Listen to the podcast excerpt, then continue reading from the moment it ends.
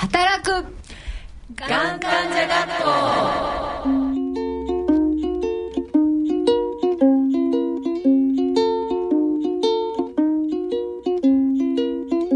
皆さんご機嫌いかがでしょうか。学級委員長の桜井直美です。この番組は働くがん経験者、それから家族、医療従事者の方、それから企業の方、こういう方たちみんなでこの問題を共有したいと思って始めているラジオ番組です。放送は毎月第1、3週目の日曜日21時、日区ですね。はい、はいはいはい、30分間お送りします。では今日、眼学のクラスの仲間を紹介します。新聞委員のヨッシーです。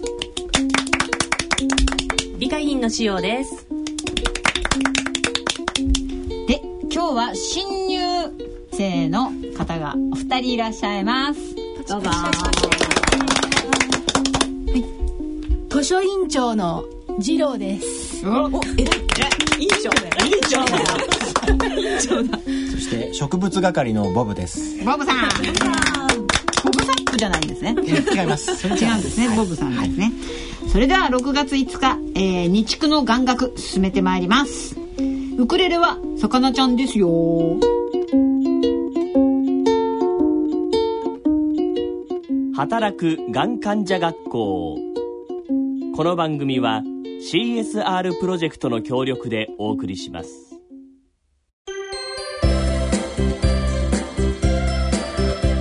バイオ、ゲノム、抗体医薬。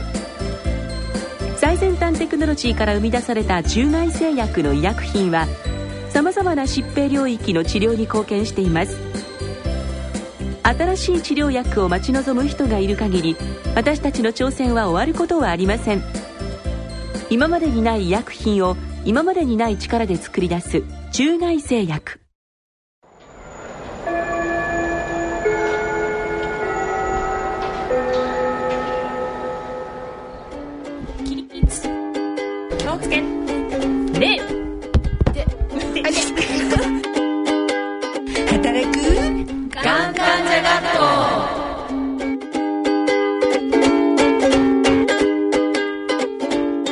ここからのこの時間は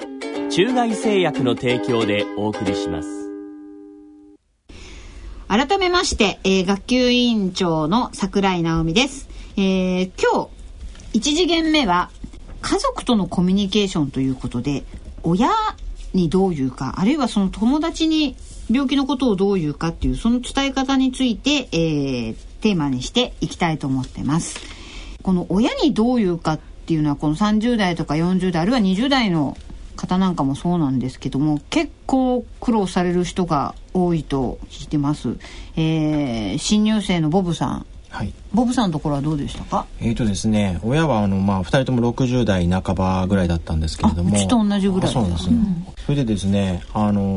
自分の中ではもうがんだっていうことを聞いて、で自分の中で消化して、さあ言わなきゃいけないぞと言った時に、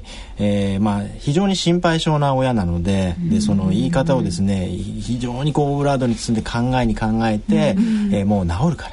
すぐ切れば大丈夫って先生も言ってるからっていうふうに言ってるんですけど、すごいやっぱり心配してですね、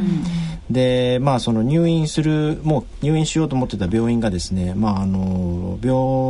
ドが満床で、1ヶ月ぐらい待たなきゃいけないと、でもうその間毎日のように電話がかかってですね、いやこっちの病院はいいんだ、あっちの病院が良いんじゃないかっていうのはもう非常に言われましたですね。だから逆にそれをですね、なだめる方でですね、いっぱいになっちゃって、自分の病気のことでこうなんか落ち込む暇もなかったのでそういう意味では良かったですけどね、はい、エネルギーがそっちに、そうですね、いっちゃいましたね。翔さんのところにも結構おはがきが来ているっていうことなんですけど、たぬたねさんですね。実家の親には心配をかけたくないので、検査のこともずっと黙っていました。入院が決まってから電話で伝えましたが、白血病だから入院するけど大丈夫だから心配しないでと明るく言いましたが、結局最後は涙声になってしまいましたっていうのですね。ともう一人の方、やっぱり両親にはオブラートに包みながら、気を使いながら話しました。自分が頑固口をされるより家族、特に親に自分の病気を伝えるのが、精神的には辛かったですということですね。多いですね、親がやっぱり特に気を使うというのは。翔さんはどうでした？私はたまたまお見舞いに来てた時にお医者様から呼び出されて、説明しますって言ってゾロゾロと入って、みんなの前で先生ががんですってでだって家族って誰？一緒にいたの？実家の母と姉と主人と私で4人で、私と主人はうすうす感づいていたんですけど、母はまさかっていうのがあったみたいで、顔面蒼白で、もうあなたが入院したらっていう顔になってだから姉に今すぐ帰ると電車で倒れるからお茶を飲んでゆっくり落ち着いてから返してくださいっていういらぬ気を使いましたそれは時間帯は夜カンファレンス、夕方本当に貧血だと思ってお見舞いに来たら、がんだって言われちゃってちょっと気の毒だったので、まあ、確かに落差あるからね、貧血とがんじゃね。でもその後母が数ヶ月後に追いかけるようにがんになったんで、気持ちの準備はできたんじゃないかじゃあ家族ともほんまがん友で同じ病院で行ったり来たりしながらパジャマを着て、楽しかったですそれは心強いね。なんかね、もう病院もカッてしたるって感じで、パジャマ着たまんま手術室に一緒について行ったりとか、付き添いなのにパジャマ着てるみたいなでもやっぱり親子でって多いと思うんですよね。でもなんかよくうちの方の患者さんとかでも親がね、自分はそれで退院した時に親の介護まで加わっちゃってて、自分も大変なのに親の介護もしなくちゃいけなくて、すごく大変だったっていう話なんかも聞くんですよね。だからやっぱこの世代っていうのは親とのどういうかも含めて、なんかやっぱりがんっていうのは家族の病気だなっていうのがすごく実感できるなっていうのは思いますね。で、そうすると家族にどういうかということになると、結婚してる人だと相方ですよね、相方にどういうかって結構、問題になるかなと思うんですけども、この辺ヨッシーなんかはどうしたんですか？当時旦那は単身赴任で九州にいたわけですよ、で、ひょっとしたらがんかもしれないって、で何日にその結果が出るからって話を電話でしたら、俺行こうかって、あ、こりゃいいやと思って、じゃあ来てって、こうそれで結局一緒に聞いて、で一緒に質問をして先生に、どっちの方が活発に質問した？がんかもしれないっていうのを私が事前に言ったせいか、旦那は勉強してきてたのなので、旦那もかなり落ち込んだ感じではないんですか？多分なんだろうな、落ち込むというよりはこう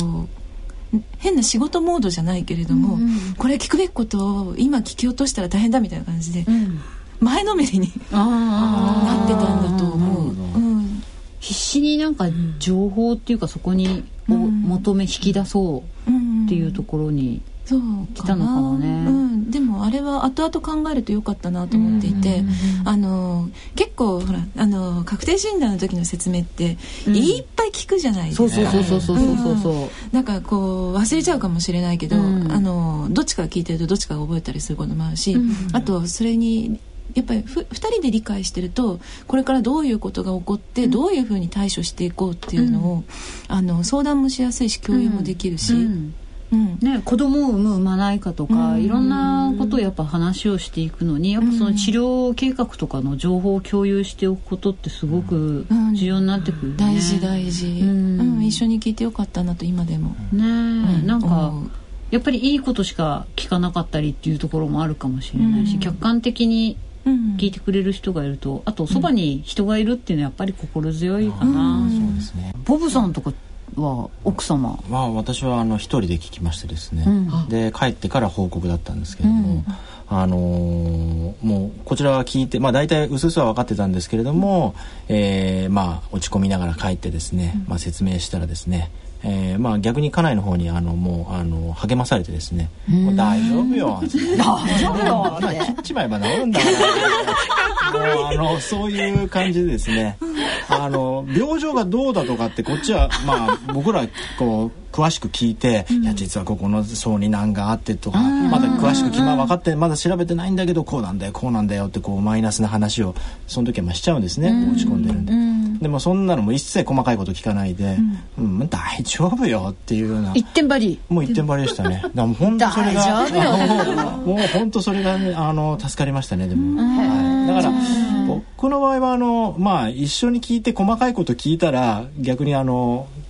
縮しちゃったかもしれないんで、まあ、別々で僕の場合はあったそうだという感じはありましたけどね。小泉さんは何がん？私は直腸がんだったんです。ああ、そうかそうか。は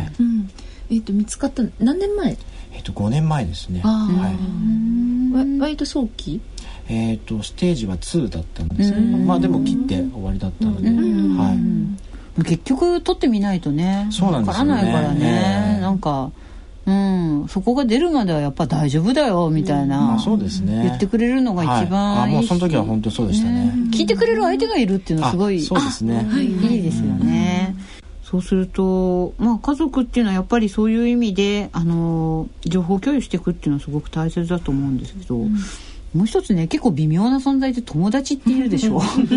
で友達っていうのもちょくちょく会って飲みに行ってる友達とね、たまにしか連絡取らない友達と年賀状程度の友達っていろいろ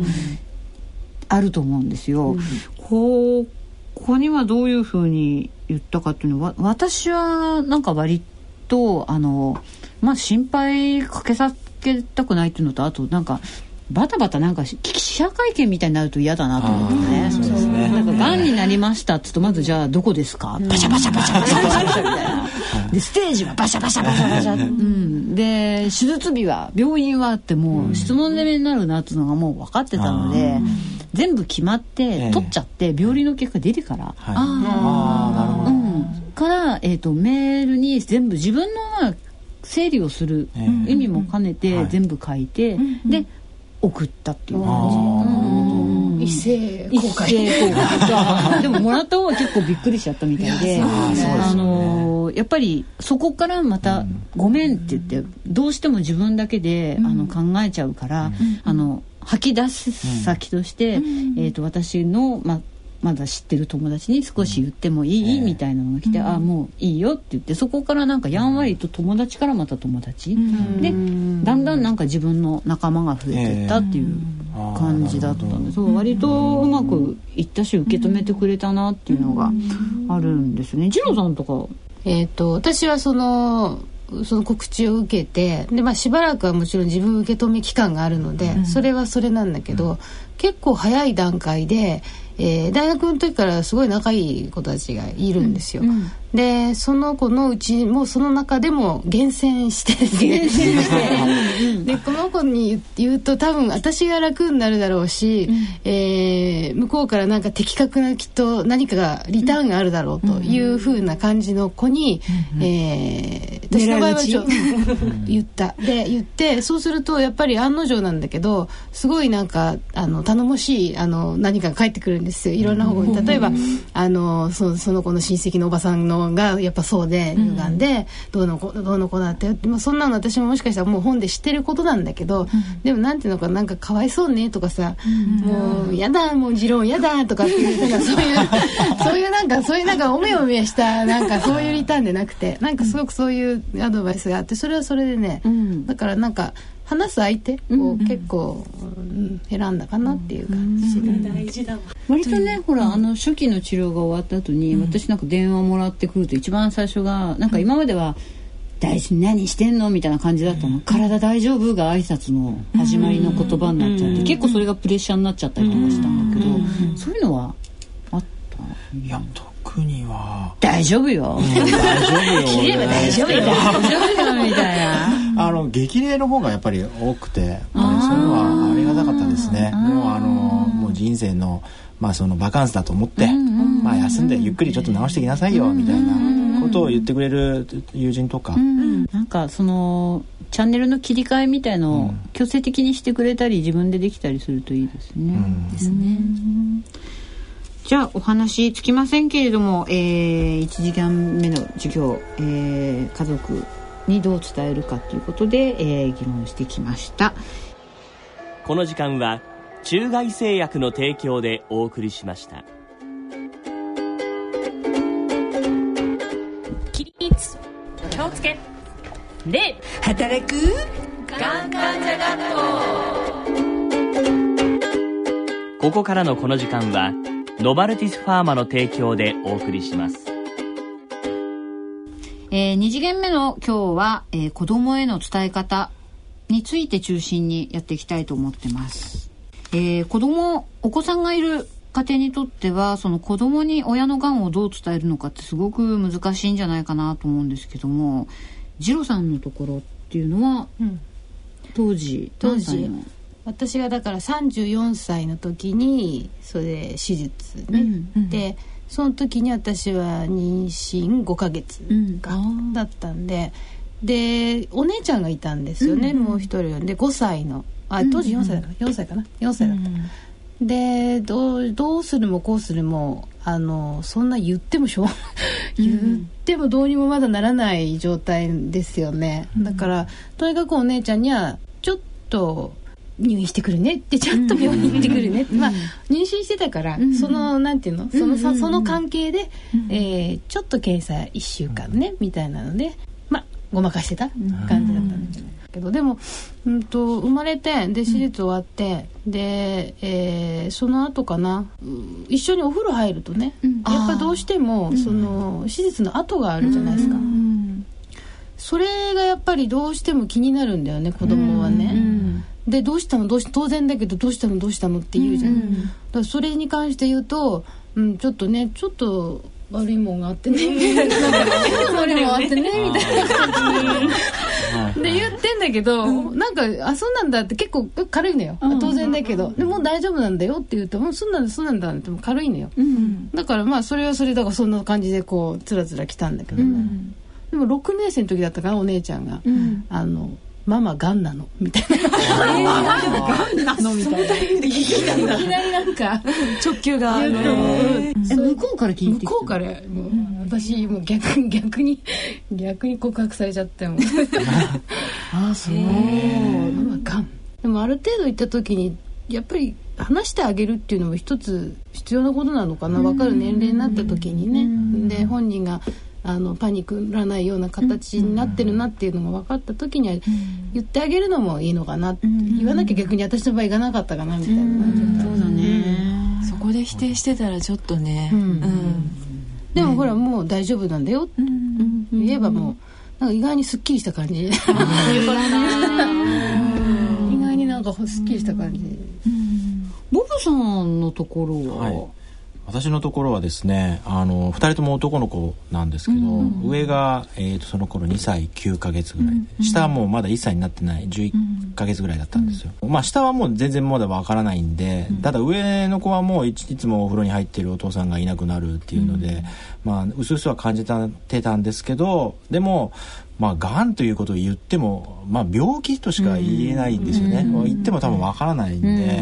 ちょっとお腹が痛くてね、病院に行くのと、で1ヶ月ぐらい入院しますよね。だからその間いなくて、やっぱりちょっと不安になったりしたらしいんですけども、でお見舞いとかも来て、管が入ってるところとか見るとやっぱりそれなりにショックはあるみたいだったんですけど、ただもう本当にさっき次郎さん言われたみたいに、もう良くなってるの、大丈夫っていうふうに言ったら、安心して、っていうのはありましたね、ただやっぱり僕の場合もお風呂がやっぱりキーワードでですね、僕は直腸がんで直腸を取った後3ヶ月間は人工肛門だったんですよ。ストマン、そうなんです、でずっとそれまでは2人と一緒にお風呂係だったんで、お風呂入ってたんですけど、やっぱりストマの、状態ではやっぱり一緒に入れなくて、これをもう自分的にも見せたくないし、説明できないですよね、これ何なのって言われた時にだったので、もうその3ヶ月間も一緒に入れなくて、でブーは垂れられましたけどなんで入れないのみたいな、でお腹がちょっと痛いんだということで、もう今はもう大丈夫ですけれどもね、今も上が小学校2年生の下はまだ、年長さんですか、幼稚園だったんですけど、まだ言っても多分わからないと思うんで、もうちょっと分別がついたら、今小学校6年生っていう年齢を聞いたんで、ちょっとそんな早くわかるかなと思ってたんですけど、それぐらいになったらちょっとちゃんと説明しなきゃなとは思ってますけど、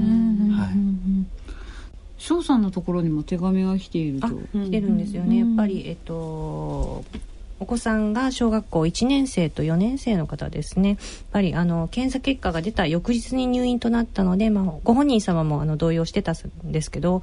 子どもたちにはすぐに入院しなければならないこと、多分4ヶ月以上の長期入院になること、体の中の血液が病気になっているのでその治療すること、治療によって髪の毛が抜けるかもしれないなどをゆっくり話したつもりですということなんですけど、実際にはお母さんが入院の前に髪の毛を切ったらお子さんが泣いちゃったっていう、ちょっと切ない、やっぱりお母さんってそういう存在なのかなっていう、なんか髪の毛があってって言ってたけど、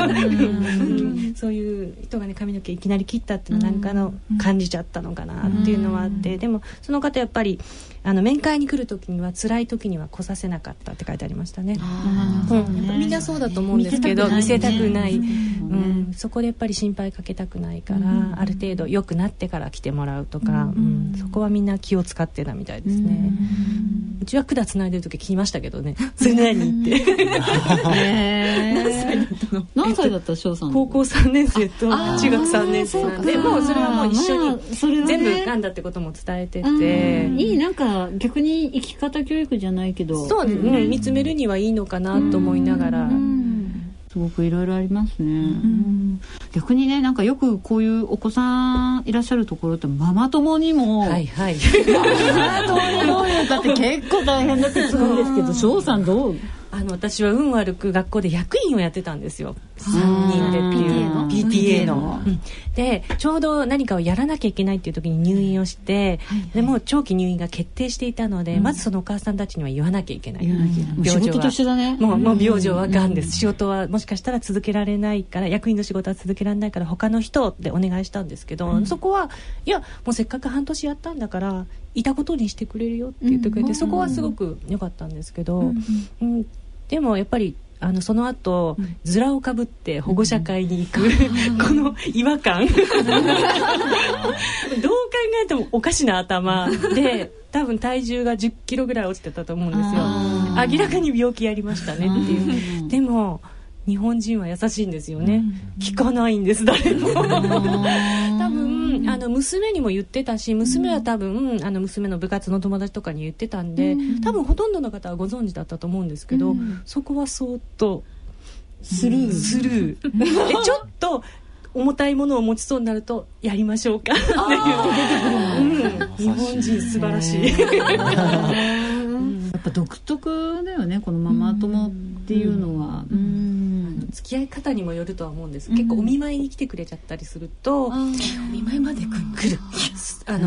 メールでね、行きたいんだけどって、じゃあどうぞみたいなでいきなりうすらはげ状態の頭を見て泣く目の前で、かわいそうっていやいや涼しいよなんてね、こっちがなんかおちゃらけるシーンがあって、だ多分本当にかわいそうだと思って気の毒だと思って言ってくれてると思うんで、そんなに私は気にはしなかったんですけど、ビジュアルの変化って衝撃的だからね。帽子の横から見えるほよほよの毛とかやっぱりショックだったみたいで、それまではすごく励まして、メールですごい励ましてくれたのに目の前で泣かれたというでもね、なんか病院まで来てくれるのはとてもありがたい、やっぱりなんか話もしたかったっていうのもあるし、やっぱママ友っていうのは結構難しい話だけど、ママ友とね関連してそのご近所さんもいるでしょ、なんか洗濯物を干すときにカツラかぶんないで干してたら見られたとかね目撃情報が結構出されてたりとか宅急便のおじさんがなんでいつもこの人帽子かぶってんのかなみたいな、部屋の中でね不思議に思われてたり、たまにかぶるの忘れて出ちゃったりとか、夏とかねやっぱ暑いからで出て見られて、帰った後にかぶってなかったとかいろいろあると思うんですけど、ご近所さんってどうでした？ヨッシーとかどうしました？何も言わなかった。何も言わなかった。うんうん、別に洗濯物も帽子で帽子かぶってて帽子のまま。でお庭仕事も帽子かぶって。近所付き合いないね。っていうか引っ越したばっかりだったのね。うん、でなんでこの人最初の引っ越しのご挨拶からビジュアルがどんどん変わってくるんだろうって思われてたとは思うけどでも。聞かれないんだったらそうね、スルーの親切に甘えましょうかね。ジローさんのところは私は全然やっぱギリスルー聞いてたね、うん、ただ実家の母親が、うんなんと向こう隣8軒ぐらい8軒じゃなくて8軒ぐらい周り8軒ぐらいに、うん、自分が楽になりたいのかな分かんないんだけどなんか結構言ったよ、うん、実家帰って私もうヒロインだったもんね大丈夫チロさん大丈夫そのなんかスルーされた、うん、なんかその聞かれてこないところに甘えちゃって、甘えていいと思う、うんね、なんかそこがすごく大切なことかもしれないですね、うん、ちょっとしたことなんだけれどもね、うん、こうなんだろう影で何言われてるかって、うん、あんまり気にしない方がいいのかもしれない、うんうん、被害妄想かそうね、ご近所の人も意外にねがんになってる人がいるけど知らないだけかもしれないと思えば、うん、お互い様かなという、うんじゃあお話がつきませんけれども、これで2時間目の授業、子供それからママ友、うん、こういう周りにどういうかということについて、お話をしました、どうもありがとうございました。働くがん患者学校、この時間はノバルティスファーマの提供でお送りしました。これまで大切にしてきた夢へのチャレンジを続けながらがんと向き合っていきたい。私たちは患者さんのこんな思いに寄り添った薬作りを大切にしてきました。有効な治療法のないがんに対する新薬や地位を目指せる新薬の開発など、私たちはがん治療への挑戦を続けています。がん患者さんが自分らしく人生を歩み続けられる、そんな新薬をお届けするためにノバルティスオンコロジー、働くがん患者学校、働くがん患者学校いかがでしたか。番組では皆様からのご意見ご感想をお待ちしております。宛先はこちら。番組へのご意見ご感想はラジオ日経働くがん患者学校係で受け付けております。宛先です。郵便の方は郵便番号 107-8373 東京都港区赤坂 1-9-15 ファックスでは東京 03-3582-1944 03-3582-1944 メールの方は命@radionickei.jp まで。いずれもラジオ日経働くがん患者学校係までお寄せください。また番組ホームページのコメント欄への投稿やツイッターでのつぶやきなどもお待ちしております。それではお時間となりました。学級委員長は私桜井直美と次郎、しお、よし、ボブでした。それでは次回6月19日日曜夜9時日9にまたお会いしましょう。眼学眼学眼学眼学眼学眼学働くがん患者学校、この番組はCSR プロジェクトの協力でお送りしました。音割れちゃったよ割れたんだ